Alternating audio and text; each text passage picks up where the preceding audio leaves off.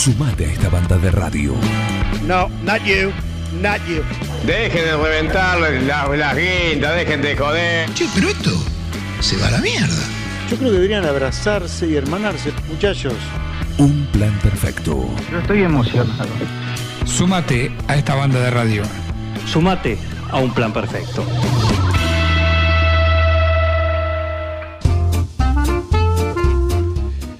Abrimos el consultorio de Un Plan Perfecto. Hoy está de guardia el doctor Fernando Mosun. ¿Cómo le va, Doc? ¿Qué tal? ¿Cómo andás? Buen día, Juan, Miguel, ¿cómo andan? Muy bien. Temazo, ¿no? Muy bueno, muy, muy bueno. Ahí le pedí a Pablo que me lo pase porque la verdad. Y Manuela estaba chocha escuchando música, así que estábamos acá los dos. Ah, sí, muy bien. aprovechando. Es muy bueno que la- los jóvenes eh, se vayan cultivando así, se le vaya marcando el camino desde, desde bien chico, ¿no? Como Manuela. Se inoculen. Se inoculen directamente, exacto. Sí, no, no, directamente. La vacuna. vacuna, la vacuna contra el autotuning hay que inventar. Ah, muy bien. Uy, me gusta. Es bueno, es bueno el concepto. Lo conoces acá a, a Oscar Echegorría. A- a- otras veces lo conocían como Facundo Echegorría, Como en otra vida era. como en otra vida, Ah, mira. que está acá con, con nosotros. ¿Cómo anda, Doc? ¿Bien? Bien, todo muy bien, por suerte. Bueno, ¿qué tenemos para hoy? Y hoy, ¿usted tiene alguna pregunta para hacer? Porque podemos hacer un poquito de todo. Sí. Si no, yo les cuento de dos vacunas que andan dando vuelta, pero Bueno. para que no sea siempre tan... No, no, yo tenía para preguntarte, digo, porque está bien, hay temas que son de, de actualidad, como esto que vos vas a contar, seguramente, pero quería que cuentes eh, y que le cuentes a la audiencia lo que estás haciendo. No ese proyecto todavía que todavía no, no se puede decir nada, pero sí de este, de este curso que estás haciendo, eh, con quiénes lo estás compartiendo y, y con qué te estás encontrando en el mismo. Ah, bueno, sí, sí, estoy eh, sumando un poco, si- siguiendo con el aprendizaje de la vida y, y en esto que es una de mis grandes pasiones que es la salud y mi otra gran mi otra gran pasión es el deporte, además de la familia, no de ella. Eh, entonces dije, bueno, ¿qué, ¿qué podemos hacer que pueda encuadrar las dos cosas? Entonces, eh, buscando, buscando, encontré, bueno, si bien existe la especialidad de la deportología, de la figura del deportólogo como médico que asiste en forma integral a los deportistas, instituciones vinculadas eh, a esas actividades, ya sea recreativas o competitivas. Sí. Y bueno, por cuestiones de tiempo, la, la bebé chiquita y hay que viajar y cosas que parte es presencial, eh, arranqué con una licenciatura de la Universidad Austral de Ciencias del Deporte, donde uno, bueno, tiene varios módulos con pocas clases presenciales, el resto es todo en forma virtual, eh, que hablan un poco, bueno, de la psicología depor- deportiva, la nutrición, las sustancias eh, para suplementar lo prohibido y lo permitido, eh, los beneficios y los efectos adversos, la, mu- se habla mucho de hidratación, algo que parece tan básico, ¿no? Sí. La alimentación, que hoy día nosotros nos alimentamos de tal o cual manera y nos parece tan natural comer a veces tan mal, bueno, por ejemplo.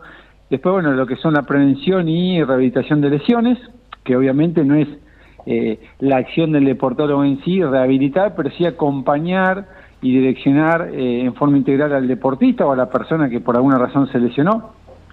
Este, y bueno, todo lo que tiene que ver con el entrenamiento, el, el- el- seguimiento. Eh, ellos eh, lo plantean mucho de- desde la experiencia de, de la elite, ¿no? Este, en el caso de este curso, eh, tuvimos la suerte de, de contar con bueno la, la- la experiencia de Walter Pérez, bueno, ex medallista olímpico, campeón mundial de ciclismo, con, eh, compañero de Curuchet. Eh, no sé si lo tienen presente, al que Sí, le gusta claro. el ciclismo, pero Claro que sí, cómo no. pero bueno, él eh, pedaleó toda la vida, no terminó el secundario y es algo que él remarca que hay que intentar que así sea. Y hoy, tuvo toda la experiencia que tuvo, llegó a las medallas después de muchos años, o sea, con un esfuerzo muy grande. Y bueno, contó toda su experiencia, la- también tuvimos la experiencia relatada de un ex Puma y entrenador, ex entrenador Puma. Eh, el miércoles de la semana que viene vamos a tener la presencia de, de Tuto Xazú, que es el capitán de los Puma Seven. Eh, y todas esas experiencias en primera persona, la verdad que aportan muchísimo más allá de lo que uno pueda leer, porque en definitiva eh, los pingos se ven en la cancha, como se dice siempre, ¿no? Y eso es algo que lo que te transmiten está buenísimo, porque uno se saca muchas dudas y, y bueno, y con, la, con lo que a uno lo apasiona es, es muy contagioso, ¿viste? Claro. Está bueno. Eh, así que bueno, vamos por ese camino, ¿no? Eh, con la gestión de equipos, con bueno, un montón de cosas. Hay, eh, hay un profe también que todos los profes se van subespecializando o sumando conocimiento en realidad, los que hacen lo que les gusta mucho el deporte, y van aplicándolo en sus equipos, ya sea de fútbol, rugby, eh, competiciones individuales o lo que fuera. Este, tuvimos la presencia que está haciendo el curso con nosotros Daniel eh, Orzanich, ex capitán de la Copa, De la Copa de, Argentina, Sí, campeón Con, con bueno con la generación de, de Del Potro y demás. Eh, así que bueno, nada, eh, es genial, la verdad que es, es una especialidad bastante nueva, eh, junto con, por ejemplo, la infectología también, una especialidad bastante nueva, que donde más desarrollado está en términos generales es, bueno, en Europa, ¿no? Más que nada en España, es donde, donde más o menos se siguen la, la mayor parte de los lineamientos.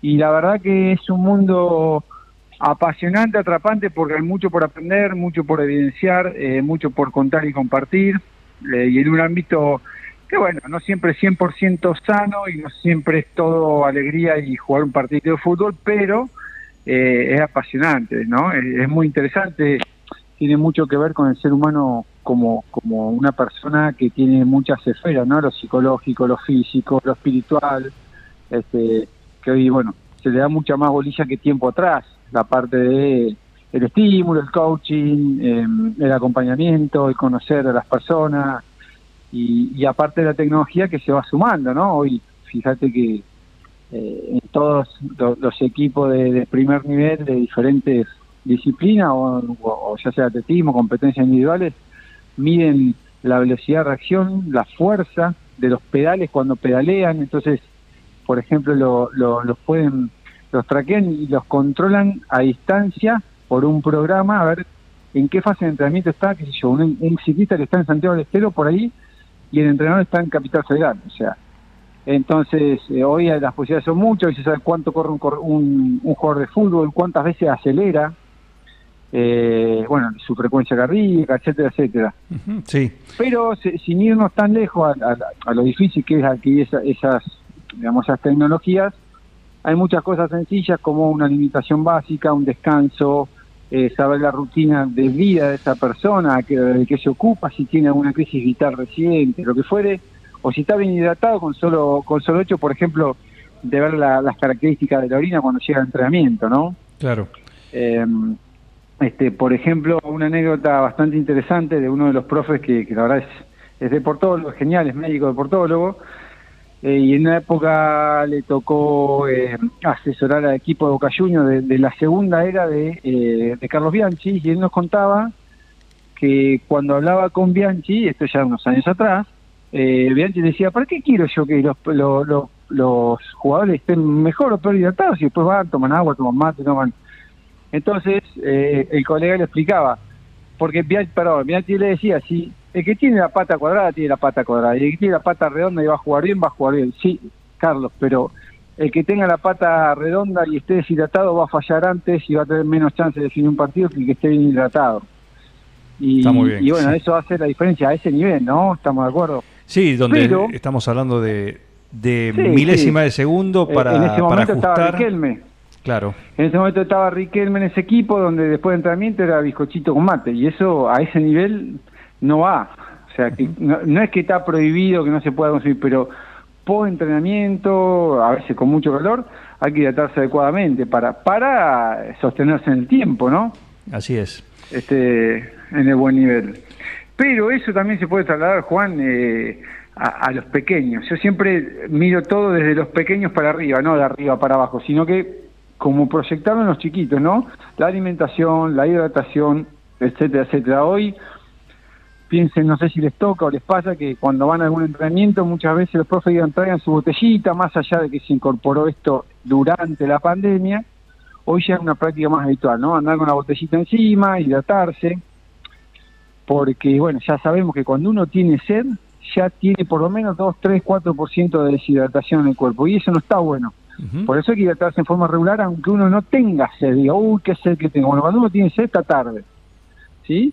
Este, y uno de los postulados es que, bueno, eh, a los finales de los partidos, sobre todo los días de calor y demás, lo- los muchas veces o se lastiman o se lesionan o toman decisiones incorrectas o, o- o una jugada les sale mal por, porque por ahí no pueden estar pensando bien porque uno de los efectos de la deshidratación, aunque sea leve, es que las funciones mentales estén disminuidas en, en velocidad, ¿no? Bien. Entonces, eh, bueno, eh, una de las cosas en rugby, por ejemplo, se postula que los últimos minutos, cuando empiezan a deshidratarse, co- co- eh, cometen más penales, o sea, tienen más indisciplina que eh, cuando, cuando no están tan cansados y deshidratados, ¿no? Lo cual parece lógico, pero si uno lo pudiera medir y armar un plan para hidratar mejor a, a esos jugadores durante este tiempo, bueno, mientras tanto, tal vez a nivel muy competitivo pueda tener una, una un beneficio. Una diferencia, hacer una, Una diferencia. ventaja. Claro que sí, Claro. claro que sí. Este, así que bueno, estamos con eso, la, la alimentación es, es el tema y si bien es un tema que ni siquiera los médicos conocemos en profundidad porque la, la materia de nutrición es algo que se pasa bastante por arriba y en el consultorio casi no se conversa en general, eh, es bastante más simple igual de lo que parece, o sea, es comer un poco mejor, ordenarse y todo funciona mucho mejor bien alimentado. Muy bien. Este, es, es un poco eso que después poder volcarlo a, a la práctica habitual con el mundo del deporte y la prevención de las de las enfermedades cardiovasculares y metabólicas que, que son muy prevalentes, ¿no? Hoy hablamos de 30% de sobrepeso en América Latina, en general en adultos y, y niños con mucho con un nivel de obesidad altísimo en chiquitos y grandes eh, y donde por ahí cuando los chiquitos van a entrenar eh, entrenan todos igual, los grandes entrenan todos igual, el gordo, el flaco, todos iguales, todos comen lo mismo y bueno, también hay de a poquito ir tentando los padres a hacer pequeños cambios en la alimentación.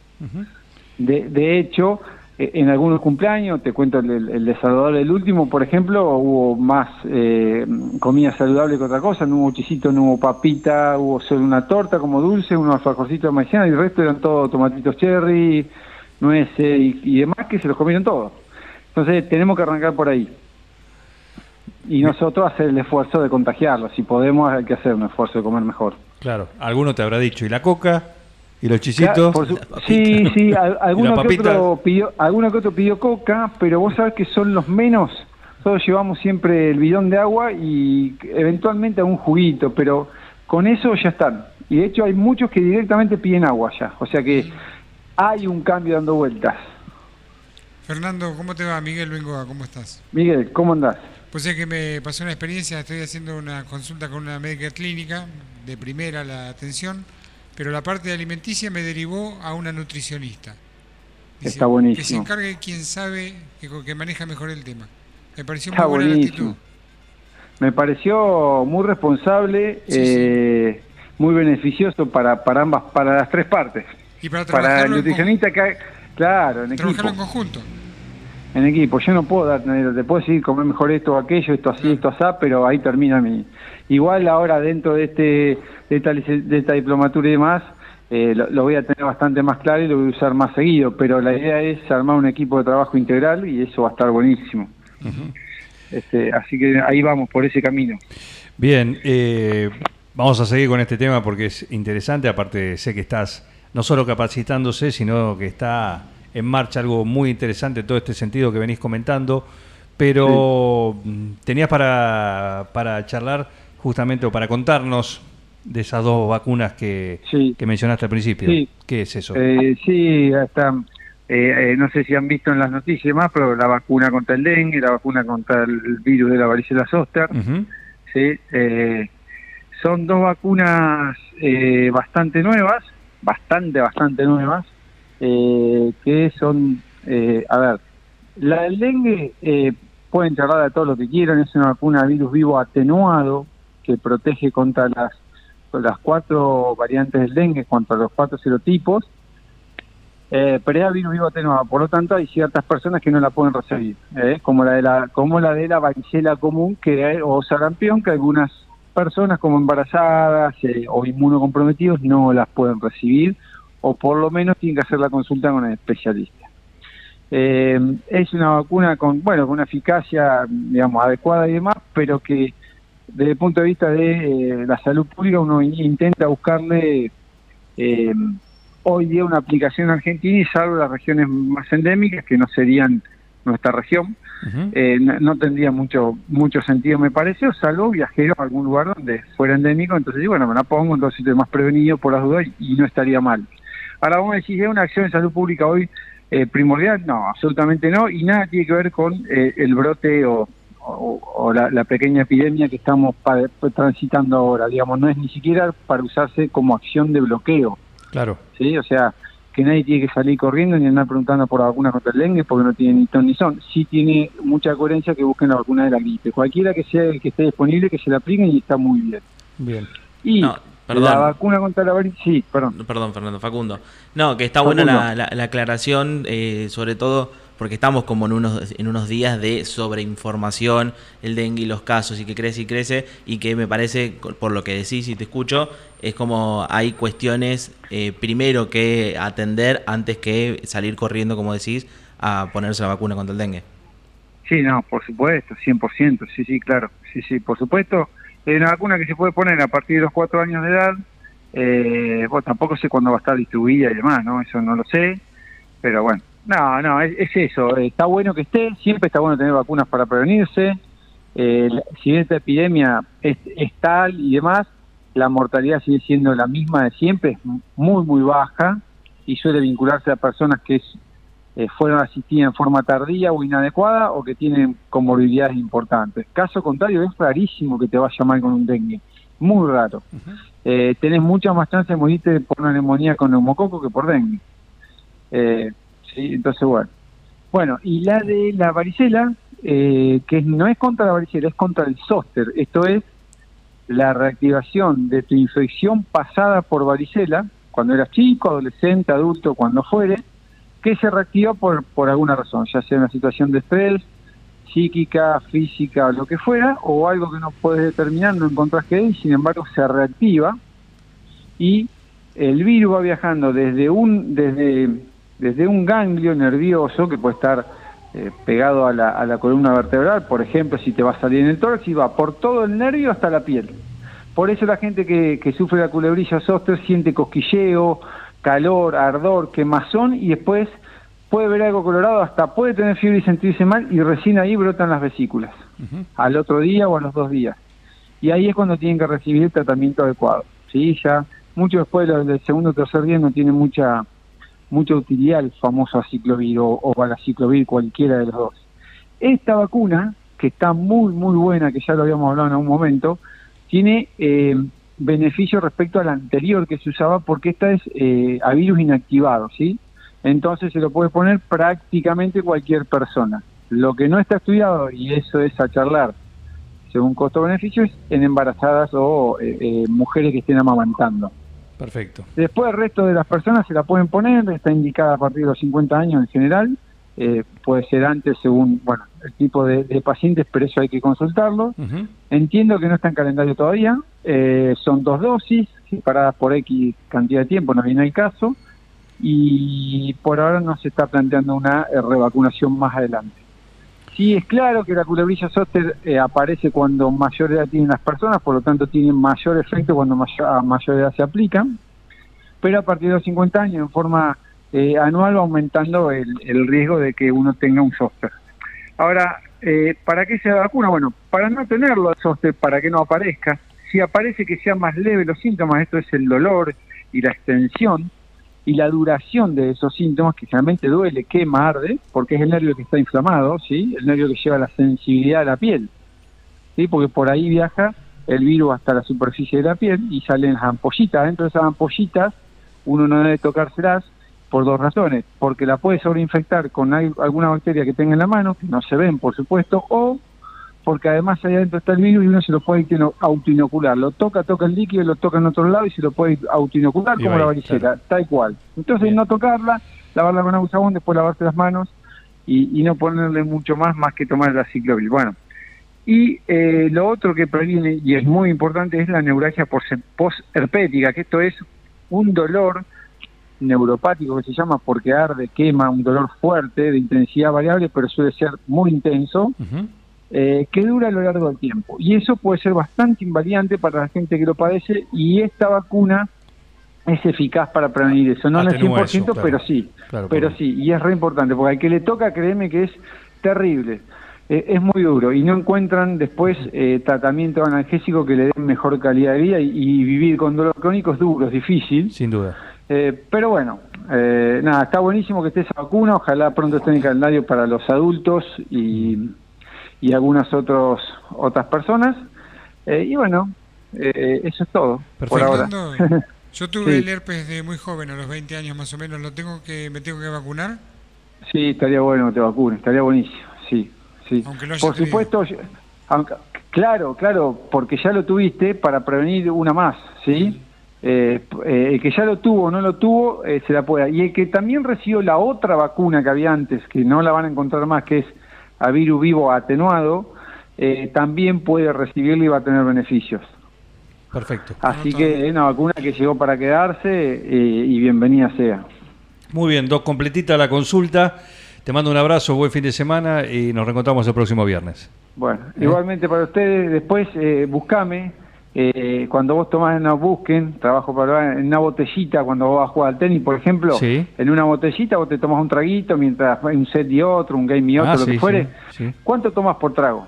Buscalo y lo charlamos el viernes que viene. Bueno, bueno. ¿Cuánto volumen tomas por trago? Ah, me No te estoy hablando de un fondo blanco, una botellita medio. Vos te tomás un traguito, cortás. Un traguito, llenás la boca y cortás. ¿Cuánto No, tomás aproximadamente? Bien. Para un adulto joven como vos, más o menos tu contextura, promedio, ¿cuánto tomarías? Más o menos. Genial. Para saber cuánto tomás eh, en un partido, si te estás hidratando bien o no te estás hidratando bien. Sí, sí, claro, por supuesto. Aparte, ¿Eh? perfecto. Tarea para el hogar para Bueno. el próximo Tarea. viernes. Claro, para ir aprendiendo juntos. ¿Cómo Bueno, no?